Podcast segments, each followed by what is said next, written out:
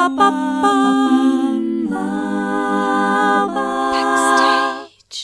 Herzlich willkommen zu Backstage. Mein Name ist Leni Bormann und heute spreche ich mit Gotthard Odermatt. Gotthard ist Oboist, Dirigent und Komponist aus Zürich. Vor kurzem stellte er eine Neukomposition eines Notenfragments von Mozart fertig, das jetzt auf CD zu hören ist.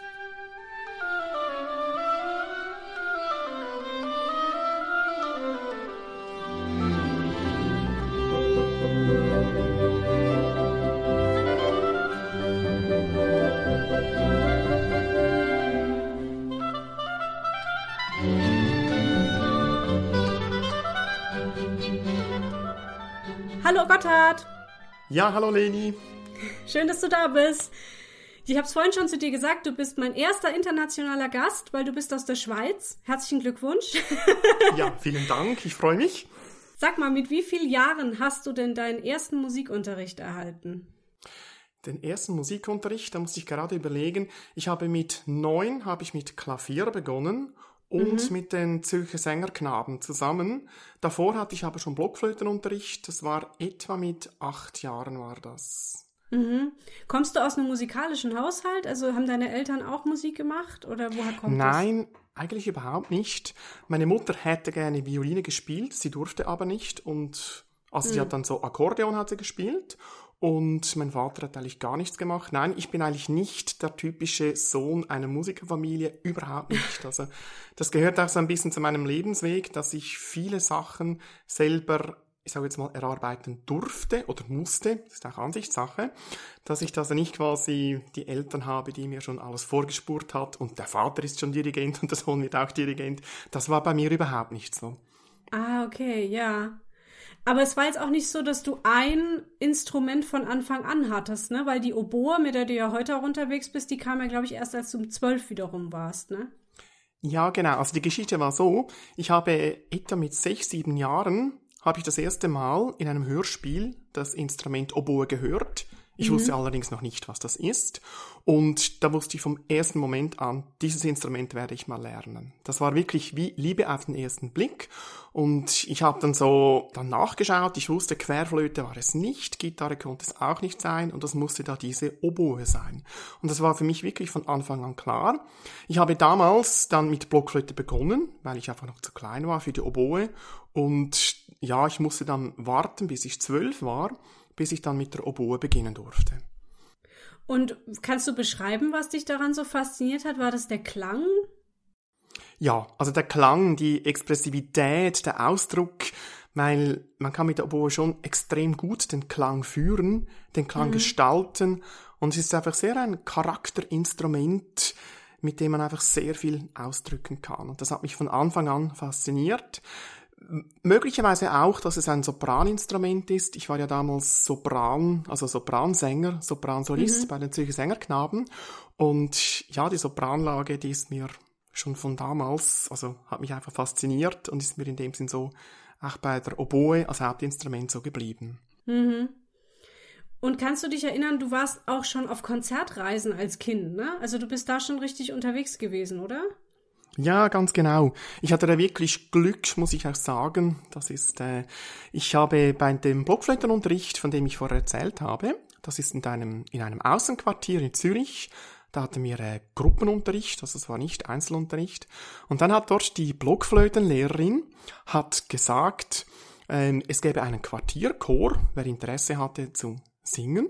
Und dann ist sie auf mich zugekommen und hat gesagt, für dich habe ich noch etwas Besseres, geh doch du zu den Zürcher Sängerknaben. Und ich kannte die bis dahin überhaupt nicht und das war dann etwas weiter in der Stadt drin. Und dann ging ich da mal in eine Probe und war derart fasziniert vom ersten Moment an. Das war mit neun Jahren. Das war wirklich von Anfang an klar, da werde ich mitsingen. Und da hatte ich wirklich also Riesenglück. Mit neun hatte ich die erste Konzertreise nach Ungarn dann folgten weitere. Nach äh, Belgien hatte ich, Südfrankreich, Finnland hatte ich wow. und auch in Österreich. Ich war ja dann mit elf Jahren wurde ich dann erster Sopransolist und habe da äh, also in den großen Konzerthäusern in der Schweiz, aber auch äh, also in Europa dann auf den Konzertreisen gesungen zum Beispiel bei den Opernhäusern habe ich im Opernhaus Zürich habe ich gesungen, die drei Knaben von mhm. Mozarts Zauberflöte. In Bern habe ich gesungen am Opernhaus. Und dann natürlich, das sicher einer der ganz großen Höhepunkte, hohe Höhepunkte war dann in Salzburg mit den Berliner Philharmonikern, mit Herbert von Karajan und das war in der Tosca, habe ich da mitsingen dürfen und das war natürlich wirklich ganz ein großartiges Erlebnis. Ich habe da wow, wirklich mit, ja. zusammen mit Pavarotti gesungen und ja, und das, äh, ich habe sogar dem Karajan Solo vorsingen dürfen und dann hat er so mit seiner alten, knorzigen Stimme hat er zu mir gesagt, ja, du hast eine sehr schöne Stimme. Und dann hat er mit mir gearbeitet und das ist natürlich etwas, das werde ich nie vergessen in meinem Leben ja. und das hat mir natürlich auch sehr geholfen für meinen späteren Werdegang. Und manchmal necke ich Albrecht Meyer ein bisschen und sage ihm, ja du, ich hatte schon vor dir mit den Berliner Philharmonikern musiziert. cool. Ich muss das so ein bisschen, wenn du das alles so beschreibst, ähm, an einen anderen Gast denken, den ich hier mal im Podcast hatte, der Josef Moog, der ist ähm, Pianist und hat schon mit vier Jahren angefangen, Klavier zu spielen und auch zu komponieren. Und ich hatte ihn damals gefragt, wie das so ist, wenn man, wenn man damit so aufwächst und quasi ja dann auch gar keine normale Kindheit hat, weil man die ganze Zeit Musik macht und damit so umgeben ist. Also man ist ja weniger dann draußen und spielt Fußball, sondern man ist ja mehr drin und macht halt Musik. War das bei dir dann auch so? Hatte das, war das, war das cool für dich, dass das so einen großen Stellenwert hatte, die Musik? Ich weiß, das ist so ein bisschen das Klischee, das man vielleicht haben kann. Ja, jemand verfolgt quasi nur seine Musik, seine Karriere und hatte keine Kindheit. Das war bei mir eigentlich überhaupt nicht der Fall. Ja. Also natürlich, ich habe sehr intensiv Musik gemacht, gerade auch mit den Zürcher Sängerknaben, als es da wirklich zum Teil mehrere Proben und Auftritte an einem Wochenende gab. Das war natürlich schon recht intensiv, aber ich habe das nie in dem Sinn als müssen erlebt oder dass ich jetzt auf etwas anderes verzichten würde. Das, mhm. das hatte ich eigentlich nie das Gefühl. Also ich habe viel gespielt und was ich hatte allerdings, natürlich sage ich es mit der klassischen Musik, das war, da war ich natürlich in der Minderheit, sage jetzt mal bei meinen Klassenkameraden, die haben natürlich dann eher äh, Rock- und Popmusik gehört. Da war mhm. ich natürlich vom Musikgeschmack her, war ich natürlich da der Außenseiter, ja und manchmal natürlich gab es auch den Neid, wenn andere ja nicht nur in der Schule fehlen konnte, wenn ich irgendwo wieder ein Konzert hatte. Das haben vielleicht dann nicht alle gleich lustig gefunden, aber sonst muss ich sagen, also wirklich die auch der Zusammenhalt, diese vielen Freundschaften, die zum Teil bis heute halten aus dieser Zeit, die haben mir so viel gegeben, also ich mhm. würde um nichts in der Welt tauschen wollen, ja. Ja, schön, so soll es ja eigentlich auch sein, super. Ähm, ja, du hast dann auch natürlich Musik studiert und äh, hast oder bist freischaffender Oboist in verschiedenen Orchestern, aber auch in Kammermusikgruppen. Wie ähm, sieht denn so ein Alltag von einem Orchestermitglied aus? Bist du immer noch, gut, jetzt ist gerade Corona, aber sagen wir mal vor Corona, bist du da viel auf Reisen weiterhin gewesen oder warst du eher fest bei einem Orchester? Genau, da muss man die schon unterscheiden. Jetzt in der Corona-Zeit ist natürlich alles aus den Fugen geraten. Alles anders, ja. Ähm, genau. Also bei mir war es so, eben ich habe dann eben Oboe studiert und habe dann viel auch bei den also Profiorchestern mitgespielt, im Opernhaus Zürich und so weiter, in St. Gallen Symphonieorchester und mit der Zeit, als ich dann mehr mit dem Komponieren zu tun hatte, habe ich auch weniger gespielt, weil der Tag hat einfach 24 Stunden. Also natürlich, ich meine, ich spiele nach wie vor, aber jetzt nicht mehr so viel wie früher, weil da hatte ich wirklich zum Teil extrem viele Proben und Auftritte. Und das hat sich jetzt etwas natürlich verlagert zum Komponieren, ja. weil eben das auch mit den also ganzen Projekten, Komponieren ist sehr zeitintensiv und natürlich auch die ganze Betreuung beim Notenmaterial oder bei der Uraufführung, Filmaufnahmen und so weiter, das ist einfach sehr zeitintensiv und von dem her hat sich der Schwerpunkt jetzt klar zum Komponieren verlagert, aber ich bin ja. nach wie vor Komponist, also ich habe beispielsweise letztes Jahr bei der Uraufführung mitgespielt, meine Bläserserenade. Also, oder ich habe mein eigenes Oboenkonzert vor zwei Jahren als Solist gespielt. Ähm, also ich bin nach wie vor tätig als Oboist. Bist du denn lieber Komponist oder lieber Musiker? Hm, das ist noch eine interessante Frage. In dem Sinn, mir hat mal meine erste Klavierlehrerin gesagt, ähm, also ich war eben neun Jahre, als ich zu ihr kam und war dann elf Jahre bei ihr. als ich ihr dann sagte, ja, so langsam, ich möchte Oboe studieren, sie hat mich immer als umfassenden Musiker gesehen. Also ich habe ja auch ja, also intensiv und gut Klavier gespielt, also ich spiele nach wie vor Klavier, habe mir damals sogar überlegt, Klavier als Hauptfach zu nehmen. Und sie hat mich immer als Komplettmusiker gesehen, also nicht nur in Anführungszeichen als Oboist. Mhm. Und damals dachte ich, doch, ich bin Oboist, das ist mein Hauptding. Und unterdessen, so wie sich alles entwickelt hat in meinem Leben, muss ich sagen, so im Nachhinein, sie hatte recht, ich bin nicht in Anführungszeichen nur Oboist, sondern eben auch Komponist. Ich dirigiere auch und ich hatte damals noch nicht vor, in dem Sinn Komponist zu werden oder Dirigent oder meine eigenen Noten herauszugeben in meinem eigenen Verlag. Das hat sich eigentlich alles ergeben durch natürlich einerseits durch sehr viel Arbeit, das ist klar, ohne Arbeit kommt man nirgends hin, aber auch durch halt glückliche Fügungen und von dem her sehe ich mich unterdessen schon also wirklich umfassender als Musiker und nicht eben einfach nur als Oboist. Aber ich bin natürlich beides leidenschaftlich gerne. Also ich, wenn ich, mhm. wenn ich Oboe spiele, das ist einfach so toll. Das heißt Kammermusik oder im Orchester oder so oder, oder als Solist. Das ist natürlich schon unglaublich toll. Aber wenn ich am Komponieren bin, dann denke ich, es gibt nichts Schöneres als Komponieren. Und, ja, das ist, ähm, yeah. und das beflügelt mich auch, die verschiedenen Sachen, die ich mache, dass ich quasi nie genug von einem habe und ich mich immer danach auf die Abwechslung freue, ah, jetzt kommt wieder das, jetzt kommt wieder das. Das inspiriert mich sehr. Mhm. Ja, schön. Ähm, wann hast du denn angefangen zu komponieren? Meine erste Komposition, und die trägt offiziell den Titel Opus 1, das habe ich mit neun Jahren gemacht und das war eine Partitur, also äh, für eben das vorher genannte Blockflötenensemble. Das sind so, ich glaube, etwa acht Stimmen plus Klavier. Und das habe ich dann geplant für unser Blockflötenensemble. Ich wusste genau, welcher Junge und welches Mädchen welche Stimme spielen würde. Und ja, das ist meine allererste Komposition. Die ist allerdings nie aufgeführt worden. Ähm, ja, wir sind dann also umgezogen. Da war ich dann an einem neuen Ort und von dem her war eigentlich die Uraufführung noch. Aber das war meine allererste Komposition mit neun Jahren. Okay, ja, krass. Wie, wie komponierst du? Also hast du schon das gesamte Orchester im, im Ohr, wenn du komponierst? Ich kann mir das irgendwie gar nicht vorstellen, so als Laie, wie, wie man was komponiert für so viele Instrumente gleichzeitig. ich hatte die Frage gerade letztens wieder bekommen. Da war jemand bei mir auf Besuch und dann habe ich dieser Person ein Manuskript von mir gezeigt. Das war jetzt die neueste symphonische Dichtung, an der ich jetzt gerade dran bin. Das sind 33 oder 34 Stimmen.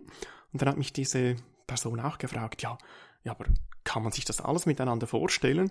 Ja, und genau. Äh, das ist dann so meine Reaktion, ja natürlich, wieso nicht? Also das ist ja, das ist ja quasi klar. So. Und, ja dann. und, und, äh, nein, natürlich ganz so einfach ist es nicht. Das ist mir, also ähm, wie soll ich sagen, ich bin so mit der Musik aufgewachsen, eben mit Instrumentalunterricht, mit den Zürcher Sängerknaben. Ich kenne wie nichts anderes. Oder wenn ich zum Beispiel eine, ich sage jetzt mal, eine Melodie sehe, also das, das, das höre ich einfach. Das ist quasi wie Zeitung lesen, dann, mhm. dann höre ich das und ich kann mir quasi gar nicht vorstellen, äh, ja, das, das hört man doch einfach. Das ist quasi wie Zeitungslesen. Also das ist, ich meine, klar, Chinesisch kann ich nicht lesen, da verstehe ich überhaupt nichts, aber die deutsche Sprache, also und von dem her ähm, ist meine Antwort, ich sage es ein bisschen naiv, ja natürlich. und, aber ja, okay. es ist mir schon, es, es ist mir natürlich schon klar, dass ich natürlich da wirklich eine große Begabung äh, geschenkt bekommen habe. Das ist alles andere selbstverständlich. Das ist mir natürlich dann in all den Jahren irgendwann schon aufgegangen. Aha, das kann nicht jeder oder das liegt nicht jedem. ja. Und ja, aber das weiß ich, das ist eine Stärke von mir. Einfach so die Vorstellungskraft, wie klingt das zusammen? Ja, das, das ist natürlich toll, ja. Wie, wie lange dauert denn es für dich, etwas zu komponieren? Das sind, das ist unterschiedlich. Also ich sage jetzt mal tendenziell werde ich routinierter und schneller. Also jetzt mhm. mal, wenn ich vergleiche vor zehn Jahren oder zu heute, da bin ich schneller geworden. Der zweite Faktor, der natürlich sehr wichtig ist, ist die Besetzung. Wenn ich zum Beispiel für ein Stück Fagott solo komponiere, ist das natürlich weniger Arbeit, als wenn ich, wie vorhin genannt, für 33 oder 34 Instrumente Also so verschiedene Stimmen, so muss ich sagen. Das Orchester ist dann größer. Wenn ich also 34 verschiedene Stimmen komponiere, dann ist natürlich der Aufwand viel größer. Ja. Ich kann nur so sagen, subjektiv habe ich das Gefühl, dass ich ein langsam Komponierer bin. Wenn ich zum mhm. Beispiel einen Tag Zeit habe, also komplett frei, und ich habe zum Beispiel für Orchester 30 Sekunden Musik komponiert, dann fühlt sich das gut an. Oder wenn ich sogar 40 wow, Sekunden okay. Musik komponiert habe. Mhm. Also das ist dann viel. Es mhm. kann vielleicht mal mehr sein, mal weniger als 30 Sekunden. Und einfach subjektiv finde ich das eigentlich sehr langsam.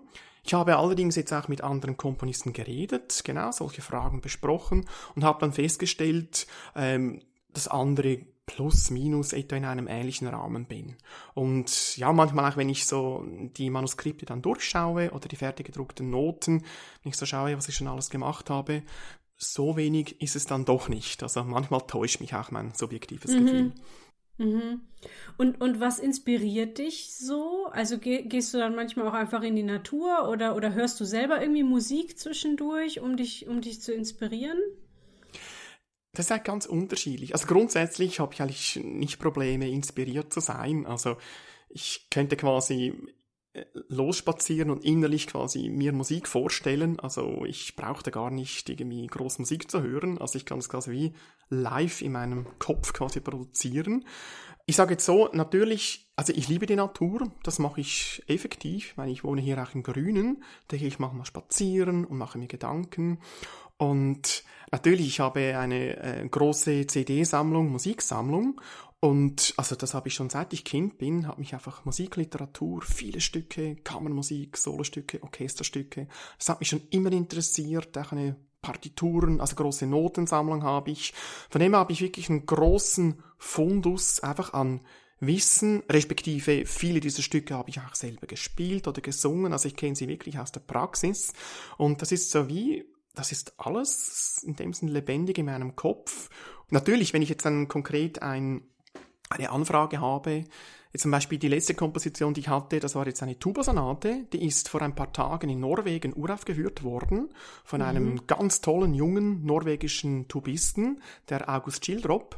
Und als wir dann äh, geredet haben, ja, was soll das für ein Stück sein? Da habe ich ihn mal gefragt, ja, ob er irgendeine Idee hat, einen Wunsch oder eine Vorstellung. Und da habe ich zum Beispiel gedacht, okay, er kommt aus Norwegen und ich kenne jetzt dieses Land noch nicht so gut. Und da bin ich auf diese norwegischen Polarlichter gestoßen, habe dann ein bisschen recherchiert. Und ich fand dieses Naturspektakel total faszinierend. Und dann habe ich beispielsweise das dann als Titel genommen. Cool. Ja, du hast jetzt gerade Norwegen erwähnt. Ich habe auch gelesen, dass äh, eine Komposition von dir jetzt gerade Erstaufführung in Armenien hatte. Also wirklich, äh, du bist ja quasi auf der ganzen Welt irgendwie zu hören. wie, wie fühlt sich das an für dich, wenn so eine Komposition, die ja erstmal so in deinem Kopf entstanden ist, wie du es ja auch gerade so schön beschrieben hast, wenn die dann plötzlich so in einem ganz anderen Land zu hören ist? Ist ja abgefahren, oder? Ja, ist natürlich toll. Also ich meine, dass sich jeder, jeder, sag jetzt mal, ein Künstler, egal ob man Komponist ist, oder Schauspieler oder Maler und so weiter, also man hat irgendwo auch das Bedürfnis, etwas im Inneren nach außen zu tragen und klar, wenn es Leute gibt, die, die Gefallen daran finden, freut einem das und wenn das natürlich sehr viele Menschen sind, auch in vielen Ländern, das ist schon wirklich eine tolle Bereicherung. Und ja, jetzt in Armenien, das war jetzt die erste Aufführung in Armenien, also mindestens mhm. von der ich weiß. Und das ist schon äh, unglaublich toll. Ja, das freut einen natürlich riesig. Und der Oboist ist übrigens der Solo-Oboist von Rom in der Oper, der das dort gespielt hat. Er hat mir dann auch eine Aufnahme geschickt und das ist natürlich total spannend, wenn man dann hört, ah, wie interpretiert dieser Solist mein Stück, dieses Orchester? Ah, ja, natürlich. Und das ist natürlich, ja, das ja. ist natürlich unglaublich bereichernd und natürlich hat mir dann auch ein Programm geschickt mit dieser armenischen Schrift. Ich kann natürlich nichts davon lesen. Die Buchstaben ja. sehen, sehen, alle gleich für mich aus. Aber es ist natürlich schon, ist natürlich schon total faszinierend und Gut, ich sage es unabhängig von dieser Aufführung. Armenien finde ich sowieso ganz ein faszinierendes Land. Mhm. Ähm, also da möchte ich auf jeden Fall mal hin und natürlich auch wegen äh, Kachaturian, einem Komponisten, den ich sehr verehre, der ja von dort stammt und ja, also das ist schon, wie soll ich sagen, ein, also ein innerer Reichtum, der mir dabei so nebenbei auch noch entsteht, das ist einfach schon toll. Ja, also ich genieße das total und bin einfach dankbar natürlich, dass, ja, dass es überhaupt möglich ist, denn es ist nicht selbstverständlich. Ja, schön, ja. Ähm, du hast ja jetzt im Auftrag des äh, Oboisten der Berliner Philharmoniker, das ist der Albrecht Meyer, ein neues Werk geschrieben und beziehst dich dabei auf ein Notenfragment von Mozart. Kannst du mal beschreiben, was du da gemacht hast? Ja, genau. Also das war von dem her ein Projekt oder eine Anfrage an mich, die hatte ich in der Form noch nie. Da ist eben der Albrecht Meyer von den Berliner Philharmonikern, der Soloboist, auf mich zugekommen. Also wir hatten ja schon einige Projekte zusammen gemacht, erneut auf mich zugekommen und er hatte eben gesagt, du, Mozart hat da ein weiteres Oboenkonzert komponiert, also neben dem berühmten C-Dur-Oboenkonzert, das natürlich alle spielen und alle Oboisten kennen, ein fantastisches Oboenkonzert. Dann hat er eben noch ein zweites Oboenkonzert in F-Dur, KV 293, begonnen mit der Komposition. Und da hat er aber nur 50 Takte auskomponiert und die Solostimme der Oboe, die geht 20 Takte weiter. Albrecht Meyer hat mich dann gefragt, kannst du dieses Fragment vervollständigen?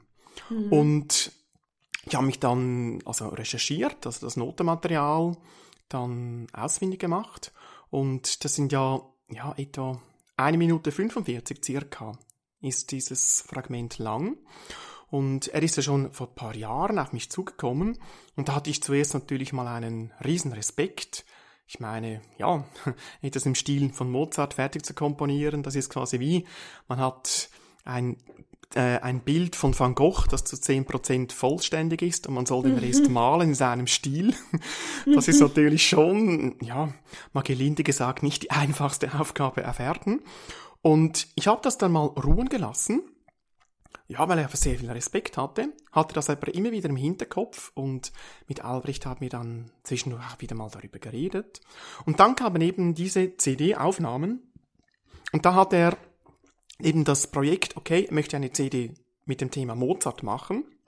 Und da war es klar, das machen wir jetzt. Und dann bin ich dann so vorgegangen. Natürlich habe ich sehr viele Partituren studiert von Mozart, die von der Besitzung her passen, also Oboenliteratur, gut, die kenne ich ja sowieso, aber auch andere Bläserkonzerte, dann Klavierkonzerte, Stücke in F-Dur grundsätzlich. Das Stück, das Fragment ist ja ein F-Dur. Da habe ich wirklich sehr viel, ähm, ja, einfach geschaut, wie hat das Mozart gemacht.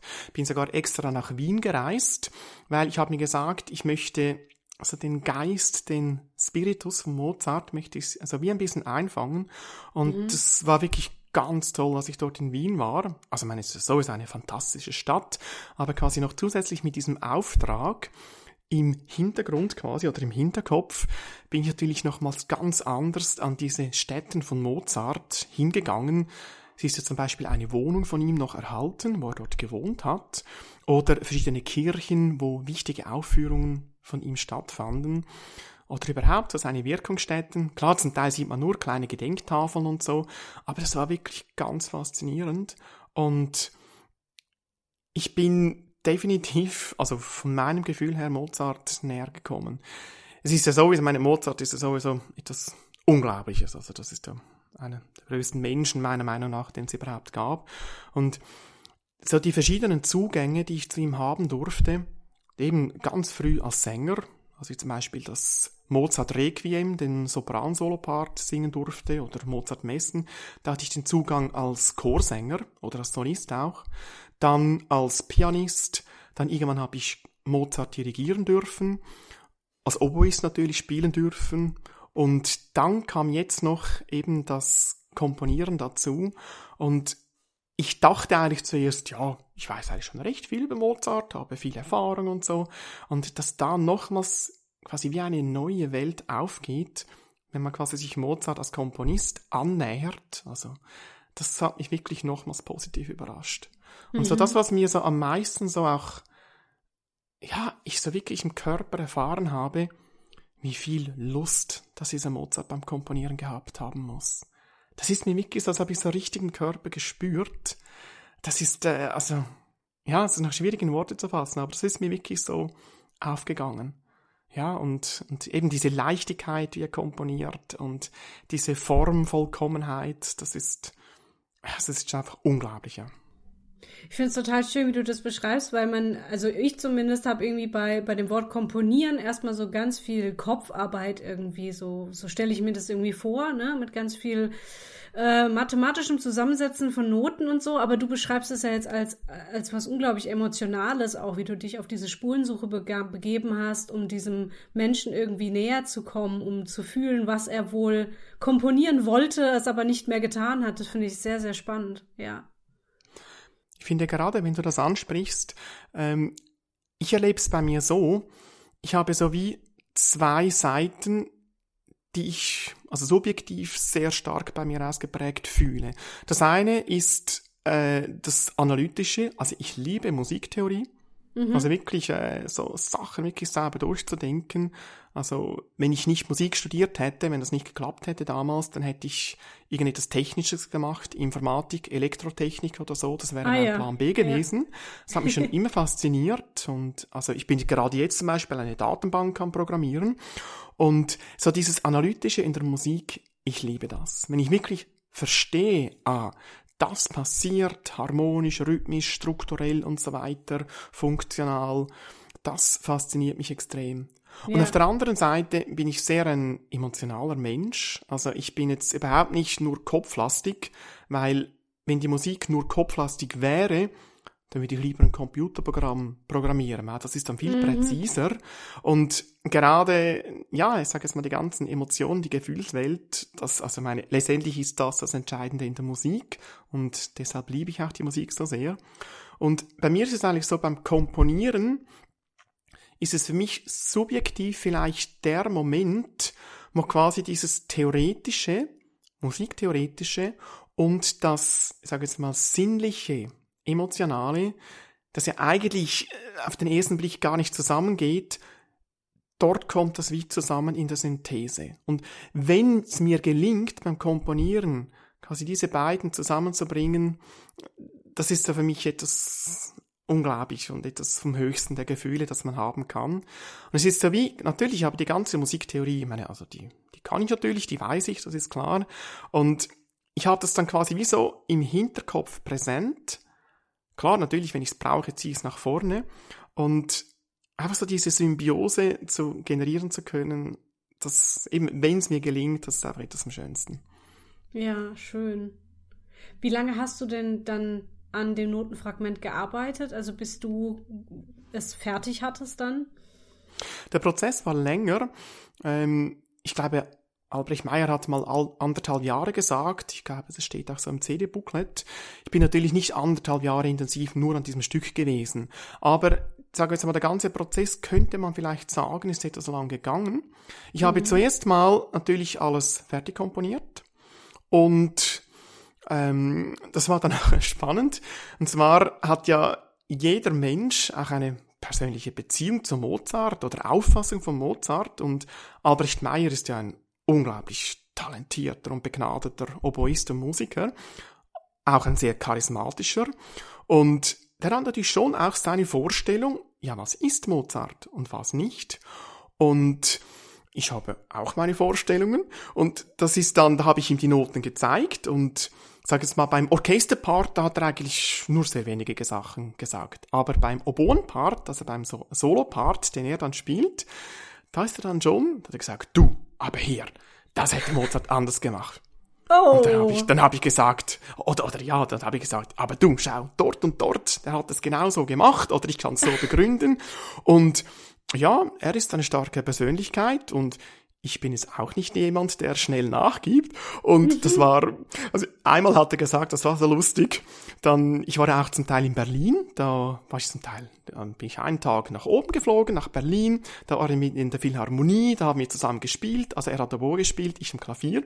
Mhm. Und dann hatten wir wieder so eine Stelle und, also wir wollen ja, wir wollten ja das bei, äh, beide das Gleiche, nämlich, dass es am Schluss möglichst so wie Mozart tönt. Und wir haben beide einfach sehr hohe Ansprüche. Und dann hat er eben mal einmal so bei einer Stelle gesagt, wo wir uns nicht ganz einig waren, da hat er mich so angeschaut und so gesagt, wir kämpfen ja schon um jede Note. Und dann mussten wir beide so lachen. Aber letztendlich, letztendlich, also sag jetzt mal, die Sachen, die wir gesagt haben oder auch dann nachgefragt haben, ja, wie kannst du es begründen oder wo ist das und das oder warum nicht. Mhm. Das hat wirklich extrem viel gebracht und äh, ja, also das, also nur schon dieser ganze Entstehungsprozess, das war unglaublich ähm, spannend ja. für mich. Ja. ja. Ja, und so ist das quasi auch dann, dann äh, gewachsen. Und ich habe Albrecht immer gesagt, wir machen so, erst wenn wir beide 100% überzeugt sind, dann ist es definitiv. Wenn wir jetzt irgendwo eine Stelle hatten oder ein Detail, wo wir zuerst ähm, unterschiedliche Ideen hatten. Ja. ja. Und die CD ist jetzt erhältlich und äh, die heißt einfach Mozart, ne? Die CD. Ja, genau. Ja, genau. Ja, genau. Und diese seit, äh, ich glaube, dem 9. April ist sie erhältlich. Und Albrecht hat mir ganz mit Stolz geschickt, dass sie, glaube ich, da in den Classic-Charts auf Nummer 1 sind. Ah. Ja, und sagt man auch nicht nein, natürlich. und ja, das freut natürlich sehr, ja. Ja, super. Cool. Ich habe gelesen in einem anderen Interview, da wurdest du ein paar Mal gefragt, wie es zu bestimmten Zusammenarbeiten oder Aufträgen kam, weil das ja auch wirklich alles immer sehr beeindruckend klingt, wenn man das so untereinander liest. Ähm, und du hattest da geantwortet, dass bei dir vieles zusammenspielt und dass du eigentlich nicht sagen kannst, ja, das liegt nur an einer Sache, sondern es sind viele Dinge. Kannst du das hier auch noch mal so ein bisschen beschreiben? Ja, also wie gesagt, ich hatte eigentlich nicht vor, als Kind Komponist zu werden. Also ich mhm. wusste immer, ich werde Musiker oder Oboist. Ich dachte immer, ich werde Oboist. Und das mit dem Komponieren ist dann eben auch so, ich sage jetzt mal, entstanden. Der Auslöser ist eigentlich gewesen, dass ich bei meinen eigenen Bläserkammermusikgruppen immer so ein bisschen das Problem hatte, es gibt nicht so viel gute Literatur die man spielen mhm. kann. Also die, also vor allem so von den großen Komponisten. Als Pianist hat man eine riesen Auswahl wirklich an ganz tollen Werken von den großen Komponisten. Mhm. Allein schon Mozart hat ja, glaube ich, 27 Klavierkonzerte komponiert, Beethoven 32 Klaviersonaten. Das ist natürlich unglaublich und dann gibt's ja noch viele andere großen Komponisten. Und bei der Bläserkammermusik ist einfach von den großen Komponisten, selbst wenn man die Standardbesetzungen nimmt, wie Bläser Quintett, Bläser Oktet oder so weiter, äh, und natürlich gibt's dann auch noch andere Besetzungen, die etwas weniger häufig sind, da gibt's einfach mengenmäßig viel weniger Stücke von den großen Komponisten. Mhm. Und da habe ich mir auch überlegt, ja, ähm, was macht man da? Und da bin ich eigentlich dazu gekommen, dass ich für mein Bläseroktett, also das, das war im Jahr 2004, habe ich dort ein Konzert, also ein Konzert äh, angefragt bekommen, da konnte ich mit meinem Ensemble auftreten und dann habe ich den Veranstalter gefragt, ja, ist es möglich, dass ich ein Stück komponieren kann? Und zum Glück war der sehr offen und gesagt, ja natürlich, das können Sie machen. Und das war dann eigentlich die Geburtsstunde, wo ich dann als Komponist an die Öffentlichkeit getreten bin. Das war mein Bläseroktett Opus 15 mhm. und Vorher die ersten vier Wer äh, 14 Werke, also Opus 1 bis Opus 14, die gibt's natürlich, aber das sind so Kinder- und Jugendwerke oder ja, so also frühes Erwachsenenalter oder wie auch immer. Und äh, die, da hatte ich aber nie vor, mit denen an die Öffentlichkeit zu gehen. Und die sind auch, ja, also es sind Kinder- und Jugendkompositionen, die sind auch sehr wenig gut in dem Sinne. Und dann habe ich mit der Uraufführung dieses Bläseroktettes ist es mir offenbar gelungen, ein gutes Stück zu schreiben. Und ich habe festgestellt, meine Musikerkollegen, also Berufsmusiker, die hatten wirklich Freude daran zu spielen, das einzustudieren, aufzutreten und beim Konzert selber, also nachher dann, habe ich festgestellt, okay, das Publikum hatte wirklich Freude daran. Und das hat natürlich sehr motiviert, um weiterzumachen. Mhm. Und dann habe ich dann ein Bläserquintett komponiert und eigentlich von dem her ist es eigentlich äh, so entstanden. Und klar, also ich habe dann auch ein Chorstück noch komponiert und Ganz wichtig war natürlich für mich jetzt für meinen Werdegang als Komponist natürlich die Begegnung mit Albrecht Meyer. Das ist wirklich für mich ganz ein wichtiger Moment gewesen.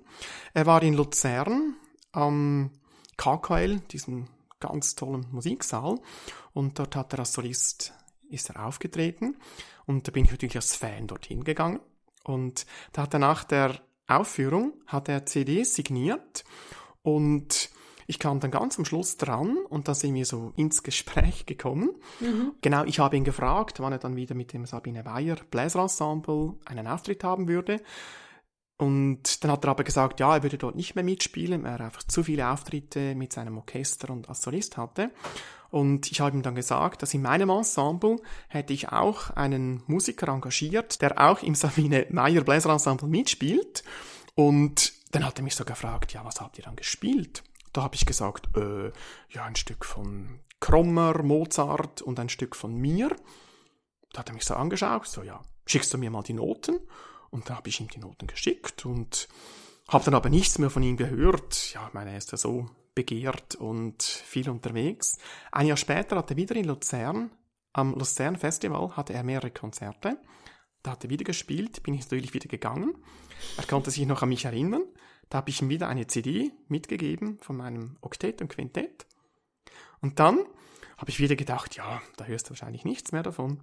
Und dann, zwei Tage später, hat bei mir, bei mir das Telefon geklingelt und da war er dran. Und Aha. dann wusste ich, jetzt, jetzt geht's los. Und das war dann wirklich der Start, eigentlich international für mich auch. Sicher wegweisend auch mit meinem Opus 18, diesem Oboenkonzert für, also Oboe und großes Orchester. Das haben wir dann in London aufgenommen mit der Academy of St. Martin in the Fields und das hat mir international die Türen geöffnet. Das war also wirklich super für mich. Es hat sich also total gelohnt, dass du dran geblieben bist, ne? Also auch nach einem Jahr nichts hören, einfach nochmal hingegangen bist, nochmal Hallo gesagt hast, nochmal was geschickt hast. Das ist ja, ähm, ja, muss man ja auch erst den Mut für haben, ne? Das einfach mal zu machen, ja. Ja, das ist richtig. Ja, genau. Das hat er mir auch später mal gesagt. Das hat er mir geschätzt. Und, natürlich, meine, klar, das Zentrale sind die Kompositionen. Wenn das irgendwie ihm nicht gefallen hätte, hätte natürlich alles andere auch nichts genützt. Und ich habe da, das war wirklich im richtigen Moment, war ich da am richtigen Ort und yeah. auch von seiner Seite her, er sagte mir wirklich, er hätte es schon so an vielen Interviews gesagt, er würde jemanden suchen, der ja, im Prinzip so komponiert wie ich. Also, das irgendwie musste diese Begegnung einfach sein. Ja, manchmal genau. Muss man einfach irgendwie zur richtigen Zeit am richtigen Ort sein, mit der richtigen Person sprechen und dann fügen sich plötzlich ganz viele Dinge. Das ist immer toll, ganz wenn das genau, passiert. Ja. Und natürlich, meine, die ganze Vorarbeit, meine, eben, ich habe natürlich sehr viel investiert in die Musik auf verschiedensten Bereichen. Also das mhm. ist klar, von nichts kommt nichts, oder? Also das, äh, das ist klar. Aber es gehört natürlich dann auch das gewisse Glück dazu, dass sich gewisse Gegebenheiten dann einfach so in die Realität umsetzen. Ja. Darf ich eigentlich fragen, wie alt du bist? ich werde dieses Jahr 47, natürlich. Ah, okay, bist sogar ein bisschen älter, ja. als ich jetzt dachte. Ja. Ah ja, cool. Dann hast du ja bestimmt noch super viel vor, oder? Was sind so aktuelle Projekte oder Ziele? Was, was ist gerade in Planung? Ja, ich habe noch einiges vor. Noch kurz wegen dem Alter. Es ist ja lustig. Ich hatte mit einer Flötistin, hat die auch darüber geredet, ähm, und die ist ungefähr in meinem Alter. Und dann hat sie gesagt, ja, sie sei ja nicht mehr ganz so jung und so hübsch wie früher und so weiter. Und dann habe ich ihr gesagt, ja, weißt du, ich hatte gerade vor äh, zwei, drei Wochen hatte ich das Gespräch wegen CD-Aufnahmen. Und dann haben die gesagt, ja, im Prinzip ist es eigentlich fast am besten, wenn der Komponist schon gestorben ist, dann hat er am meisten Chance, aufgenommen zu werden. Oh. Und dann habe ich ihr gesagt, schau, du bist vielleicht so zu alt, ich bin noch nicht gestorben und da mussten wir beide lachen. Also von dem her hat man als Komponist eigentlich noch gut, weil da kann man bis ins hohe Alter komponieren das ist in dem Sinn nicht so wie im Spitzensport, wo man in einem gewissen Alter quasi einfach nicht mehr mithalten kann. Und ja, das finde ich auch sehr gut, dass das so ist, ja. Und von dem ja. her fühle ich mich als Komponist, fühle ich mich extrem jung, weil ich habe noch so viele Ideen und so viele Pläne in meinem Kopf, Sachen, die ich realisieren möchte. Und ich hoffe, cool. ich kann in meinem Leben noch viel von dem realisieren. Und das ist wirklich ein sehr schönes Gefühl. Ja. Ähm, genau, weil ich wollte noch wissen, ob du irgendwie aktuelle Pläne hast oder Projekte, von denen du erzählen kannst, an was du gerade arbeitest oder so, oder ob das alles noch geheim ist. Nein, nein, das ist, äh, also natürlich erzähle ich nicht alles so, zum Teil, weil es auch noch in einem Vorstadium ist und gar nicht klar ist, ob das realisiert werden kann. Aber ähm, da habe ich natürlich schon einige Projekte. Sicher eines ist jetzt, dass ich mit Albrecht ähm, jetzt nach diesem erfolgreichen ersten Satz haben wir Pläne, dass wir den dritten und, also zweiten und dritten Satz auch machen. Mhm. Das heißt, dann hätten dann die Oboisten ein vollständiges Oboenkonzert. Und da ist natürlich die Aufgabe insofern nochmals etwas schwieriger. Im ersten Satz hatte ich doch 50 Takte, auf die ich mich beziehen konnte. Mhm. Und hier beim zweiten und dritten Satz würde ich wirklich komplett alles alleine schreiben. Ah, Aber okay. da ich jetzt schon im ersten Satz ja, quasi jetzt drin bin, bin ich da wirklich zuversichtlich und wir werden da vom Prinzip her ja, da am ersten Satz anschließen und ich bin total gespannt und freue mich darauf, wie es dann werden wird. Das ist sicher Super. ein Projekt. Dann habe ich von, von Ria Koyama und Frederik Lagacht und David Walter, drei ganz tolle äh, Musiker, äh, eine Anfrage für ein Trio zu schreiben für Oboe, Fagott und Klavier. Da ist die Auf Uraufführung nächstes Jahr in der Schweiz, wenn ich das richtig im Kopf habe. Dann ist eine, äh, also bin ich jetzt eine symphonische Dichtung, ähm, also in der Schlussphase. Es sind weitere Orchesterwerke äh, geplant, Kammermusikwerke natürlich auch. Also im Prinzip habe ich eigentlich, äh, wie soll ich sagen, ich habe mehr äh, Ideen, Projekte und Anfragen, als ich realisieren kann. Und was ja an sich eigentlich schön ist. Aber das sind wirklich ganz viele Sachen quasi in verschiedenen Stadien. Und ja, ja ich freue mich auf die Realisierung, ja. Ja, schön, super. Äh, du hast auch eine Webseite, die kann ich mal in die Shownotes zu dieser Folge setzen. Ich glaube, in den sozialen Medien bist du nicht so vertreten, gell? So Facebook, Instagram. Ähm, soll ich sagen, da habe ich noch Nachholbedarf, das ist richtig. ja. Ich habe, gut, Facebook habe ich jetzt einfach meinen persönlichen Account, wo ich aber äh, einige Sachen von mir, oder eigentlich fast nur Sachen von mir als Komponist ähm, also reinstelle. Mhm. Das ist, äh, das stimmt, da kann ich noch ähm, noch mehr machen. Das weiß ich auch, das ist so, sage jetzt mal so das ganze, der Management-Teil und diese Vermarktung-Teil und so, da habe ich noch Verbesserungs- oder Verbesserungspotenzial, das weiß ich ja. Ja, ist aber auch die Frage, ob du es halt brauchst und willst, ne? Also es klingt ja jetzt nicht so, als hättest du ähm, das Problem, dass irgendwie, äh, weiß ich nicht, du nicht mehr auffällst oder Leute dich nicht mehr finden oder so irgendwas. Ähm, ja, also du kannst ja dann auch einfach sagen, du brauchst es halt nicht. Du hast deine Webseite, auf der steht alles Wichtige und dann kannst du dir Facebook auch schenken oder so. Also es ist so, also ich bin aktuell daran, ein neues Konzept äh, zu erstellen. Also das mache ich mhm. dann auch nicht äh, alleine, was einfach sehr viel ist. Und das ist unter anderem eine komplette Neuauflage der Homepage geplant, ah. mit den ganzen sozialen Medien und so. Also da habe ich schon, mir schon sehr viele Gedanken darüber gemacht. Ah, und ah, cool, okay. das ist äh, schon länger jetzt auch auf meiner Pendenzenliste. Und also eben, das kann ich nicht alles alleine machen. Das, äh, da habe ich einiges vor. Was ich ja auch mache, ist ja selber äh, Filmaufnahmen. Also die mhm. meisten Filme, die man im Internet findet, die habe ich selber hergestellt. Also ich habe eine gute Kameraausrüstung. Also jetzt, äh, früher hatte ich zwei Kameras, jetzt habe ich vier Kameras. Da kann ich also ähm, Konzerte aufnehmen mit verschiedenen Perspektiven. Und eben die Filme, die man auf YouTube zum Beispiel sieht, die sind alle, die meisten von mir hergestellt. Von dem her ist natürlich das Internet und der Internetauftritt natürlich heute wird immer wichtiger für jeden Künstler. Das ist klar. Und wie gesagt, da möchte ich auch noch mehr machen in Zukunft. Ja, okay, cool. Was ich noch gar nicht gefragt habe, ist, was machst du eigentlich, wenn du gerade nicht Musik machst? wenn ich nicht Musik mache. Hast ich mache du auch gerne noch Hobbys Sport. oder so? Ah, Sport. Ja, genau. Cool, okay. Ich mache gerne Sport. Ich bin in einem mhm. Tischtennisclub. Und da spiele ich Meisterschaft, habe ja auch schon viele Turniere gespielt. Dann bin ich Science-Fiction-Fan und oh. habe dort auch äh, ja einige Freunde, die ich dort kenne. Gehe manchmal auch äh, in Deutschland gibt es ja so eine Science-Fiction-Convention. Da gehe ich eigentlich jedes Jahr und das mache ich sehr gerne. Ich bin sehr gerne in der Natur, also ja, gehe gerne in der Natur. Ich habe sehr gerne Tiere. Also zu Hause habe ich zwei Katzen, die ich natürlich über alles liebe und ja, also Tiere, Natur habe ich sehr gerne. Und ja, gut essen, das ist etwas, was ich auch gerne mache. Ja. Dann stelle ich mal meine letzte Frage und die ist, was wünschst du dir? Was ich mir wünsche? Mhm. Das ist eine ganz schöne Frage, weil sich Sachen wünschen, das ist etwas, etwas, was ich sehr gerne mache. Mal ganz, äh, vielleicht ganz pauschal gesagt, ist eigentlich Glück und Liebe. Es klingt vielleicht ein bisschen abgedroschen, aber letztendlich ist das, wenn man es durchdenkt, wirklich die, die Essenz um das, was es geht, letztendlich ja. im Leben. Wenn man wirklich, wenn man glücklich ist innerlich und wenn die Liebe da ist, egal jetzt auf welcher Stufe oder auf welchem, um was es sich handelt, das ist letztendlich das, das Entscheidende. Jetzt konkret bei den Wünschen, Natürlich, dass ich äh, als Komponist äh, weiterfahren kann und das mhm. ausbauen kann, dass ich wirklich äh, tolle Projekte machen kann, sowohl für Kammermusiksolisten, für große Orchesterwerke. Das ist natürlich ein, ein großer Wunsch. Und ja, natürlich, dass die ganze ich sagen, die ganze Corona-Krise dann endlich mal vorüber ist, dass man da wirklich ja. wieder unter normalen Umständen konzertieren kann.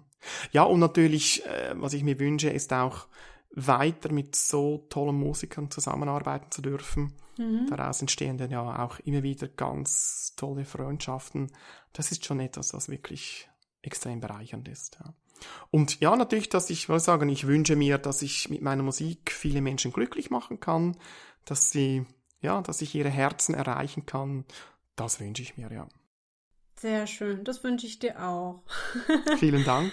Ja, vielen Dank für das schöne Gespräch. Ich finde es ganz toll, äh, ja, mal, mal in den Kopf von einem, von einem Komponisten reinzuschauen und auch ins Herz, wie wir so schön auch schon gesagt haben. Also vielen, vielen Dank, Gotthard. War ein sehr schönes Gespräch. Ja, ich, ich habe zu danken. Vielen Dank, Leni. Euch da draußen, vielen Dank fürs Zuhören. Ich habe noch eine kleine Ankündigung zu machen, falls ihr es noch nicht gelesen haben solltet. Es wird eine Live-Folge von Backstage geben, und zwar am 31. Juli 2021 in Neustadt an der Weinstraße. Falls ihr also in der Nähe seid, würde ich mich natürlich freuen, wenn ihr zum Zuschauen kommt. Ich setze mal den Link zur Veranstaltung in die Show Notes. Das wird äh, ein Doppelprogramm mit dem Duo Bean und Blum. Die machen so eine Mischung aus Musiktheater und Jonglage und anschließend interviewe ich dann die beiden live auf der Bühne vor Publikum. Aber natürlich wird die fertige Folge dann auch online zu finden sein, ganz normal wie die anderen Folgen auch. Genau, so viel dazu. Ansonsten, wenn ihr mir gerne Feedback hinterlassen möchtet, könnt ihr das in den sozialen Medien tun oder auf dem Blog oder ihr schreibt mir eine E-Mail an backstagepodcast.gmx.de. Dann hören wir uns hoffentlich bald zu einer neuen Folge mit einem neuen Gast wieder. Tschüss! Tschüss!